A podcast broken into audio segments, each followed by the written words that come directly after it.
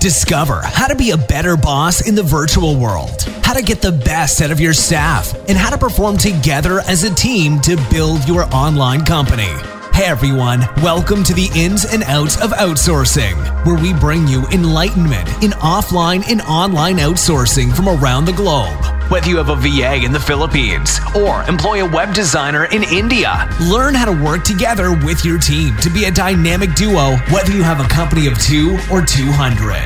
Here's your host, Esther Anderson. Hi, everybody, and welcome to the show. Today, it's not going to be training so much, but I thought I'd give you an insight into my company and how it was set up, how it came to be, and how it runs so well that I can actually get my staff to run another company for me as if I wasn't there. When I started with outsourcing, and it was bit by bit, I never realized the scope it could get to. Truly, when I, I started out with what I needed the most, and that was a website handyman, because I was in e commerce and I had quite a few uh, websites that just needed updating uh, with versions and plugins. And so somebody applied, several people applied, but I selected the one person. And over time, we built such a trusting relationship, and he was such a very good person. I knew I would never be wronged, actually. And you'll never believe that the thing that we had most in common was cats. I have three cats, and he, at the time, I think had 19 because they would go and rescue any abandoned cats in their town. Ironically, as it develops through our team, it's now become a question on the application do you have a, a, cat? And if it's not, they better have a dog because it seems our company is full of animal lovers and go quite over the top. Our social media manager, she has 13 dogs. They're all little ones, but no doubt they get underfoot. I digress and I do a lot of that in my time, but I want to tell you how my team came to be. Now, me and my is not a word I use much. I usually refer to we. We is the royal we. We is our company. We will do what we can to help you. We are sorry that happened. We will come to the party. Which drives my VA nuts because she goes, Are you doing that? Am I doing that? Or is that that royal we again? So now I have to do have to say my. My company now, I have several companies. One is a outsourced agency that is was set up by my staff because I wanted them to set up a company with their experience on the other side of the fence. If they could dream to work for the ultimate company, what would that look like? And then when I saw those specs, for me, it was how could I make that possible? So anything to do within that company is set up or interviewed by or totally dynamically created by them. I have a web design agency. The person I spoke about previously, he is now my head developer in charge of the team. And he's a wonderful mentor to the young designers that we bring through the team. We have a social media manager, we have several project managers, and we have copywriters, bookkeepers, almost make a joke of it and say that they're, you know, Wonder Woman, Wonder Women, because whatever we throw at them, they catch, especially one in particular. If we don't have anyone trained in that field, we just tell her to go and Google it, come back, and can, how does it work? And so we have someone that's adaptable.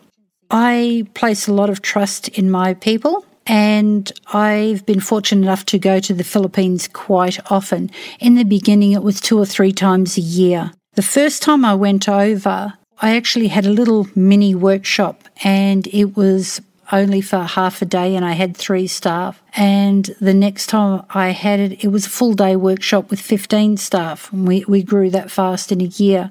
I believe in treating people with respect and putting them on a pedestal because if you treat them better than they expected, they're going to try and live up to that lofty heights that's the thing. If you treat people badly and they look at you and go, Well, you already think I'm terrible, I'm going to act that way.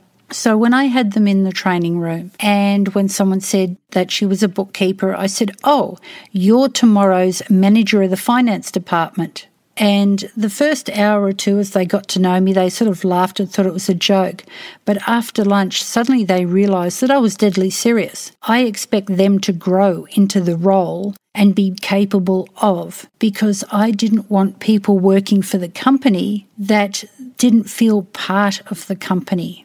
Now, money is secondary to why they're with the company. They don't want to leave. I can't pay them for the hours that they put into the company, the ideas they come up with, the expectations that I have exceeds so, within a company, we do have an outsource agency, and that is sort of to the side of our design agency that was founded with outsourced staff, and it came together so well.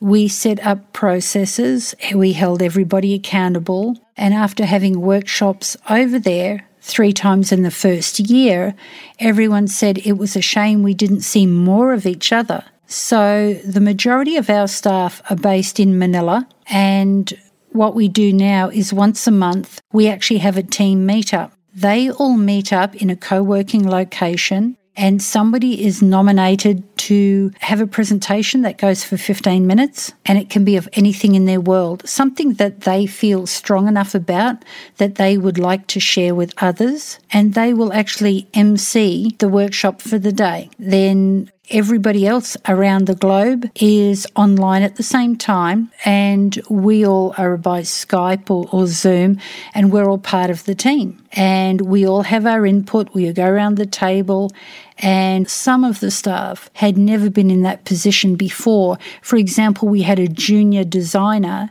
who was so nervous when he was told he would be emceeing the workshop. Uh, poor fellow didn't sleep for several days, but he did one of the best presentations I'd ever seen. And this is what people need to do is to feel that they can grow within your company because if you cherish them, they cherish you. So we have our monthly meetups. We have weekly team meetings. We all jump online. And I give them the training not just for their task, but so they understand how a company runs. For example, that every minute that they are paid for must be allocated to a project because if they want to get paid, where does it come out of? And with design projects, you usually allocate a number of hours. So if three people are meeting up for 10 minutes, that's 30 minutes. So then they understand how that works. We promote training within the company. We have access to so many different types of training systems, processes, software, and so, what we do is anybody can sign up to do the training, but they do it in their own time. Then, when they have finished and qualified in whatever it may be, their upside of it is that they've now got the skill set required to perhaps be promoted, but they may receive a pay rise, they may receive extra work that's outside their scope purely because they stood up and did the training. The dynamics in our company is something as well. Because we're all online at the same time, we're all chatting to each other via Skype or Zoom. We know the way everybody works. They've worked together, they've sat together in a meetup. They don't feel lonely. So many VAs they're just like you. If you've got a home based business and you're sitting there on your own and you say you're lonely and you keep jumping into Facebook, into forums to talk to people, don't you think it might happen with them as well? But in our case, we actually have free time. So it's all chit chat, ask questions. How do we do this? How's that client? And then it'll be a set time that it's quiet time. You cannot interrupt somebody else's workflow. And that goes for me as well. I try to maintain that, but unless it's got something to do with a client who's rung in.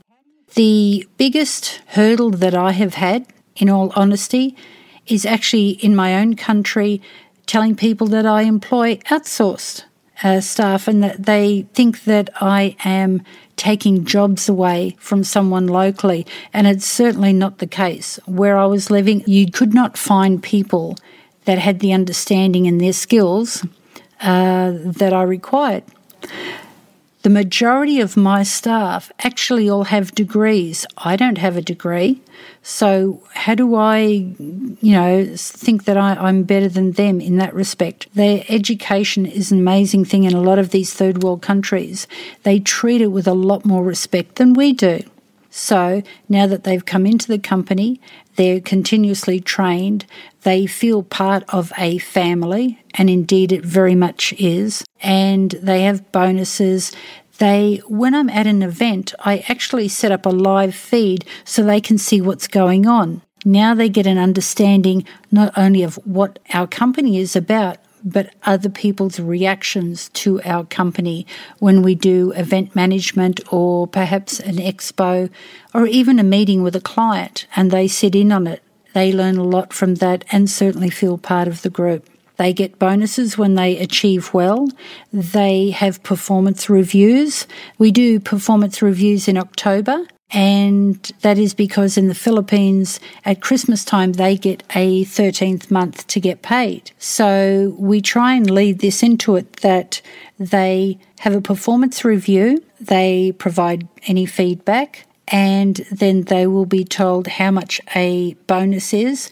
And I don't do it as a 13th month, I actually calculate it out as a bonus, which can be the same or more than or perhaps less than what it would be, and I give them KPIs that they have to meet. It might be additional training, it may be certain tasks that they have to do, they might stand in for an absent staff member. But because of all this, they feel a part of this company and just as much as if they w- went to the office every day and sat in with everybody.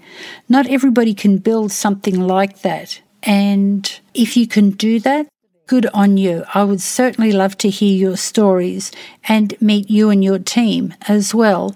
During the course of the podcast, over time, you'll get to meet some of our team and how they've grown outside being employed by the company, what they've achieved, how they feel with their work, and maybe even people that didn't make it. Why not? And how do they feel now?